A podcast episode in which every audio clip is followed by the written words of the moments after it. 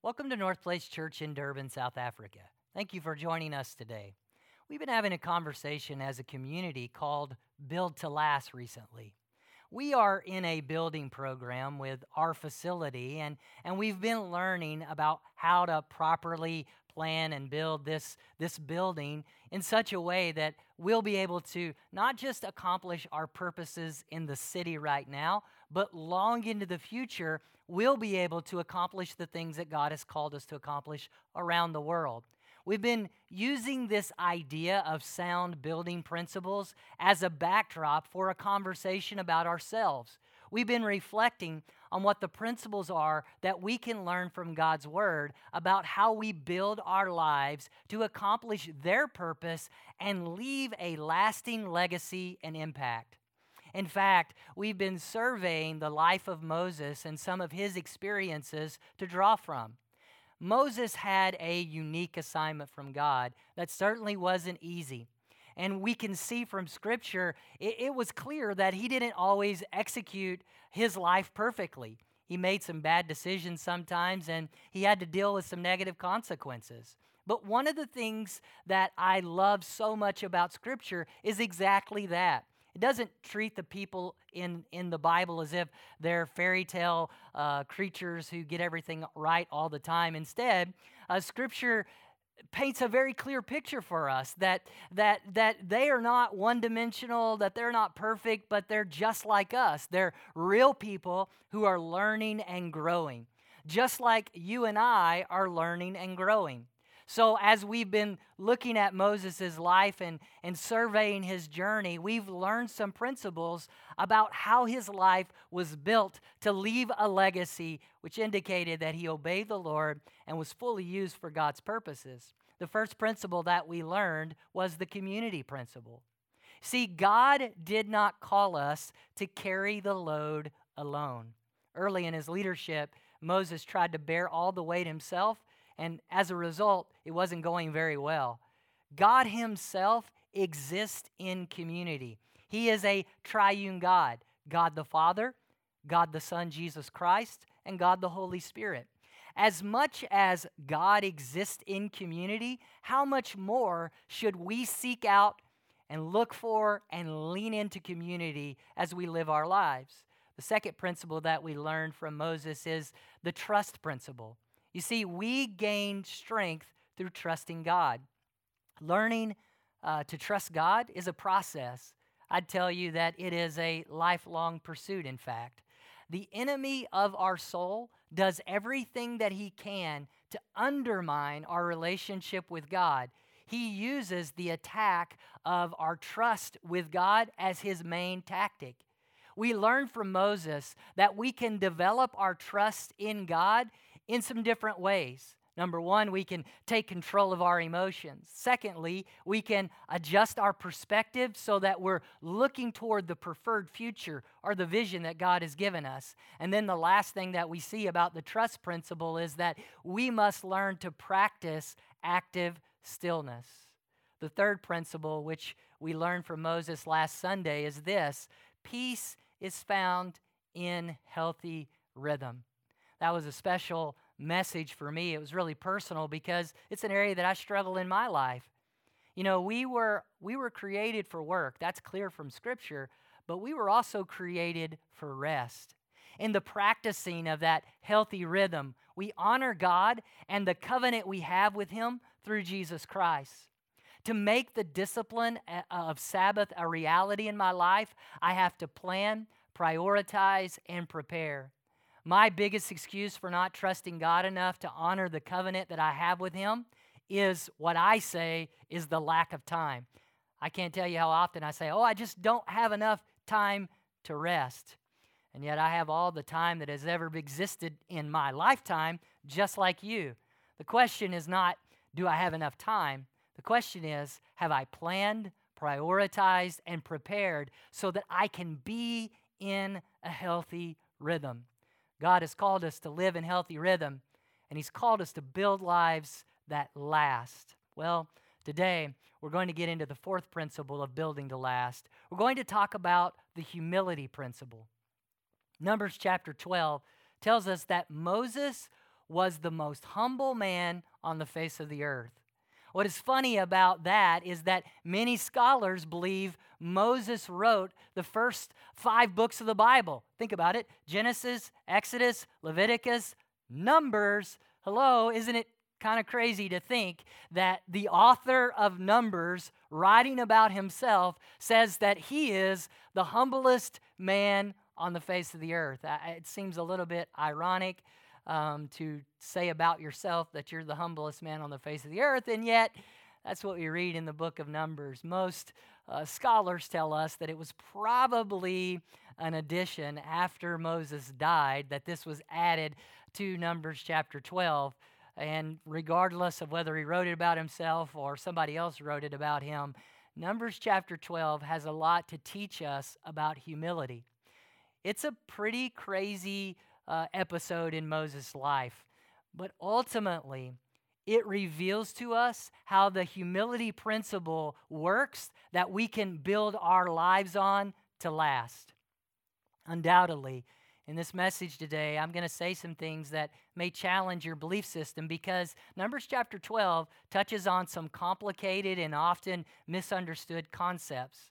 Let me read a little bit to you as we start into this uh, discussion on the humility principle. I'm going to read Numbers chapter 12, verses 1 and 2 to you. It says this Miriam and Aaron began to talk against Moses because of his Cushite wife, for he had married a Cushite. Has the Lord spoken only through Moses? They asked. Hasn't he always uh, hasn't he also spoken through us? And the Lord heard this. As we began reading Numbers chapter 12, we see, uh, we see that Moses begins to face some opposition, and it came from an unexpected place. See, the first thing I want to establish today about the humility principle is this the test of humility often comes from unexpected sources. I want to say that again. The test of humility often comes from unexpected sources in my life and in yours, we both know it to be true. Sometimes the most damaging wounds come from those we love and trust. The deepest hurts come from those we have left ourselves vulnerable to. This is certainly the case with Moses. He is leading the people out of bondage with his older brother and his older sister are at his side. God has called Moses to lead the people, but he's given Moses the help and the aid of his siblings. They have been used by God in multiple ways and in multiple times in this great story of deliverance, but something is going terribly wrong in their relationship. The scripture says that Miriam, again, this is Moses' older sister, and Aaron, his older brother, began to speak against Moses. And it specifically says in verse 1 they are speaking against him because of his Cushite wife. Now, as you read Numbers chapter 12, there are several things that are just unknown. And, and Scripture doesn't clarify a lot of it. As you read scholars and you read commentators, they'll, they'll bring up a lot of issues and questions, but, but the truth is, Scripture is silent about a lot of the details. And as you read Numbers chapter 12, there's some questions that come up. First of all, is this Cushite wife uh, the same Zipporah that we've learned about earlier in Scripture? Um, it's, it's possible that it is. I mean, based on lineage and geography, it's possible that Zipporah could have been considered a, a, a Cushite. Um, it's also possible that Zipporah has died and Moses has married a, a second wife. Um, we, we really don't know. Uh, you'll see the, the scholars, they'll argue, they'll say, well, she has to be this or she has to be that. But the truth is, we just, we just don't really know with certainty. However, there are some things that we do know with certainty. What we do know is that Moses is in an interracial marriage with a woman from the ancient great kingdom of Cush. And we know that the ancient kingdom of Cush is what you and I would most likely know as Ethiopia. So, to clarify, Moses was married to a black Ethiopian woman. The Bible makes it very, very clear Moses was in an interracial marriage. In fact, from the passage, we can see that Miriam and Aaron uses his interracial marriage as leverage to challenge Moses' authority. And not only does God not agree with them, he severely judges them because of what they have done. I wanted to I wanted to show that to you because throughout church history, there have been those who have wrongly twisted and used scripture to somehow or another say that God is against interracial marriage. And I want to make it very clear. You can see from the earliest days in which God was speaking to his people and using his people, he never condemned interracial marriage. And even from the earliest days of Scripture, he was using people to greatly accomplish incredible things that were involved in interracial marriages. See, the second thing that I want you uh, to learn about the humility principle is that the path to humility comes through learning to navigate misdirection. And that's what this actually was. Miriam and Aaron were using misdirection to come after Moses and to challenge his leadership. Imagine your closest confidants, your siblings, who begin to attack you and undermine you. And notice what they did. They presented it as if it was an issue with his wife, when in fact the problem was that they were jealous of Moses and they were jealous of his role as a leader. They first blamed his wife, they attacked his most intimate relationship. I can almost imagine they were thinking to themselves, maybe we can get Moses all riled up. Maybe we can provoke him to lose his cool. I mean, after all, Moses has been quite a hothead. I mean, if you know the story of Moses, you know that when we, we first see him uh, becoming a leader, or at least beginning to pursue the path that God has for him, he becomes so angry with what he sees around him that he acts out of his anger and he takes a man's life.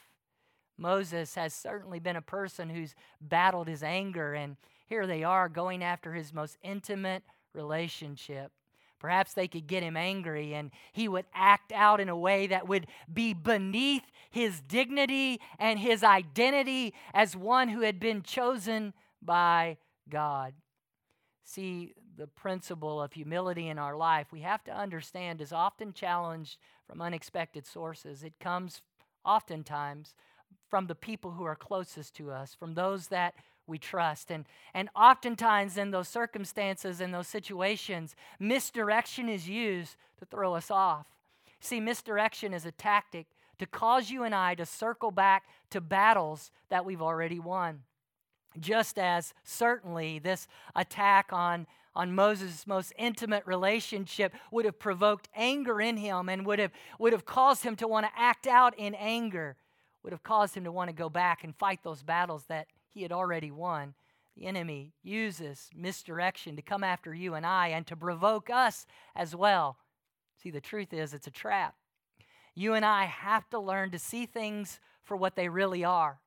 The enemy is going to come after you, he's going to come after me, and he's going to hit us in our soft spots. He will use our kids, our spouse. He will use things like our reputation that we've spent a lifetime building. He'll do whatever he can to remind us of our failures and our mistakes. He'll do whatever he can to destabilize you, to cause you and I to become emotional and distraught. He'll do whatever he can to remind us of who we used to be. See, if he can provoke a response from you, if he can get you to act out of your need or my need for self protection, bam, what he does is he provokes pride in us. And once pride rises up inside of us, what do we do? We start to use the pathway of pride as a way to live out our dignity rather than what God has called us to, rather than the path of humility. See, it doesn't take long into reading Numbers chapter 12 to see that Miriam and Aaron's true motives were not that they were upset about Moses' marriage. Instead, their true motives came shining through. It wasn't about the interracial marriage, it was that they didn't like that he was the leader and they were not. They didn't like the attention that he got, they didn't like the privilege that he had. They wanted to be equal with Moses. They said, Doesn't God speak to us in the same way that he speaks through Moses? You see, misdirection was used because here's the truth broken people reflect the broken nature of Lucifer. And Lucifer believes the only way to elevate himself is to tear others down. Think about that for a moment. Truth is, friend, that's the pattern that many of us fall into. We think the only way to elevate ourselves, the only way to have dignity, the only way to be who we're meant to be is if we tear somebody else down. You see, you can always see when you're dealing with a broken person who's losing the battle of pride because their pattern is to inauthentically use comparison as a way of self justification and elevation. Let me say that again because it's important that we get it. A broken person, a person who's losing the battle of pride, uses comparison as a way of self justification and elevation. We see this in the life and ministry of Jesus. Jesus called the Pharisees children of Satan because they believed, like Satan, that as they compared themselves to others and tore others down, they looked better. They use their religion and their religious practices as a way to push others down and to elevate themselves. When we behave that way, we're reflecting the broken nature of our enemy. See, humility means to not fall into the pit of comparison, gossip, and insulting others. Let me say that again. I, I know that I'm repeating myself, but these are powerful points that we must get.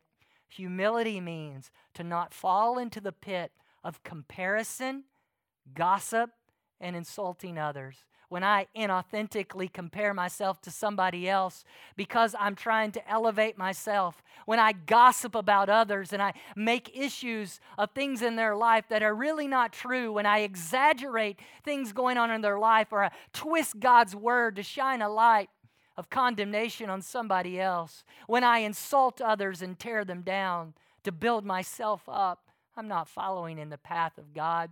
I'm not following in the path of Jesus. Instead, I'm acting like the enemy. You see, as you read the rest of chapter 12, it's so fascinating. Moses didn't defend himself, he doesn't defend his marriage, and he doesn't defend his role as the leader. As I mentioned earlier, Moses was not a perfect man, and this story plays right into some of his weaknesses. I can't tell you how many times the enemy has come after me in my weak spots. It's embarrassing to think about how many times I've lost my temper, how many times I've betrayed the dignity of who God has created me to be. I've betrayed the storyline that God is creating in my life. I can't I can't even admit or think about all the times I have betrayed the legacy of the life that, that God is building into my story that he is writing. But when you look at how Moses responded, you see something powerful. He didn't defend himself. Like Christ, when he was falsely accused, he didn't defend himself. Jesus, when he was sentenced to a cross, what did he do? He remained silent and he allowed God to speak for him. And not only did God validate Christ, not only did he take care of those who were opposing him, he took care of those who were opposing Moses also. Scripture says that Miriam became leprous, and, and Aaron, who was challenging Moses' authority, began to ask him for help. I love how Moses responded because it teaches me how to grow in humility. You see, we demonstrate humility when we respond with grace and compassion towards those who have hurt us. I don't know about you, but that's hard for me. Scripture teaches us, um, in fact, Jesus taught us to love our enemies. He told us to treat those who oppose us with mercy and grace. And the reason that we need to do that, the reason that we can do that, is because we ourselves are objects of God's mercy and grace. I don't know about you, but on the one hand, humility can be hard. It's hard because I want to defend myself. I want to defend others. I, I want to defend my life. I want to defend my dignity and my legacy. But on the other hand, humility can become easier over time as I begin to gra- grasp the fact that I am an object of mercy, that I am an object of grace, that I exist and that I am who I am, where I am, because of what God has done in my life. You see, you are where you are because God has demonstrated his love and his mercy towards you.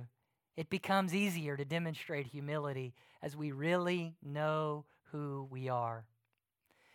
What Moses teaches us in Numbers chapter 12 is that we can build to last.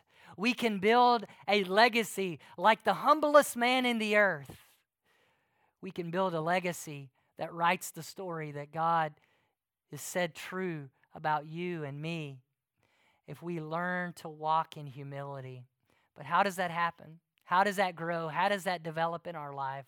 Well, number one, Numbers Chapter 12 teaches us that we have to guard our heart when hurt comes from unexpected sources. It will come. Unexpected sources will hurt you.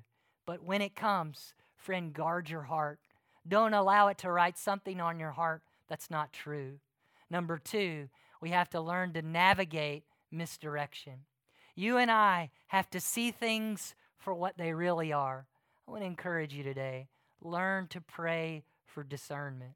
See, the way the enemy comes at us, the things that are attacked, the things that are said about us, the things that become unstable and questionable aren't always what it's really all about. We need the Holy Spirit to help us with discernment so that we can learn to navigate misdirection. And then, number three, we have to refuse to fight battles that we've already won when God has taken you through seasons of your life and you've overcome things, don't go back and fight that battle again. When the enemy tries to bait you into questioning things and doing things that you already have victory over, refuse to go back to that place. Number four, we have to never tear down others to elevate ourselves. Let me say that again. We have to never tear down others to elevate ourselves. Not only is that the way of the enemy, it's exactly the opposite of the way of Jesus. Number five, we have to avoid comparison, gossip, and insulting others. And then ultimately, number six, we have to learn to respond with grace and mercy while we allow God to fight our battles. We allow God to validate us. We allow God, just as He said of Jesus, This is my Son in whom I'm well pleased. We allow God to say, That's Randy. I love him and I've chosen him. And because I've chosen him, no matter what you say, Miriam, no matter what you say, Aaron, no matter what you do, my hand is upon him. See, the same truth in Moses' life and in Christ's life is true about you and me, friend. God has chosen us in Christ Jesus, and what God has chosen, no man can undo. I want to pray for you today. I want to pray that the Lord would help you and I to grow in the humility principle so our lives can be built to last. Father, I thank you so much for each one of my friends who are watching today. I thank you for those who are listening to this message. God, we can learn from Moses that we don't have to take the bait of the enemy. We don't have to fall into the trap of fighting battles that we've already won. That even when challenge comes from unexpected places and those who are closest to us act out and hurt us, that Lord, we don't have to fall into the cycle of revenge and the cycle of lashing out and the cycle of falling into the pattern of the enemy, but instead, Lord, we can maintain our peace and our joy. We can walk in mercy and grace because we are objects of mercy and grace. Lord, I pray that you teach us through the Holy Spirit, through the gift of discernment, to see things for what they really are, to not fall into the patterns of the enemy, and to reflect his nature and character. But instead, Lord, may we walk in grace and peace. I pray for those who perhaps are listening or watching today who do not know you. I pray, God, that you would call them to yourself, that their lives also would be built to last, that, God, their lives would be ones that are drawn into your kingdom, Lord, and that you, through your Spirit, would lead them into righteousness through Christ Jesus. Lord, I ask you for everyone who's watching today, may your grace be upon us. May we walk in peace, and may we always reflect your, na- your character and your nature. I ask it in Jesus' name. Amen. I love you, friend. God bless you. Have a great week in the Lord.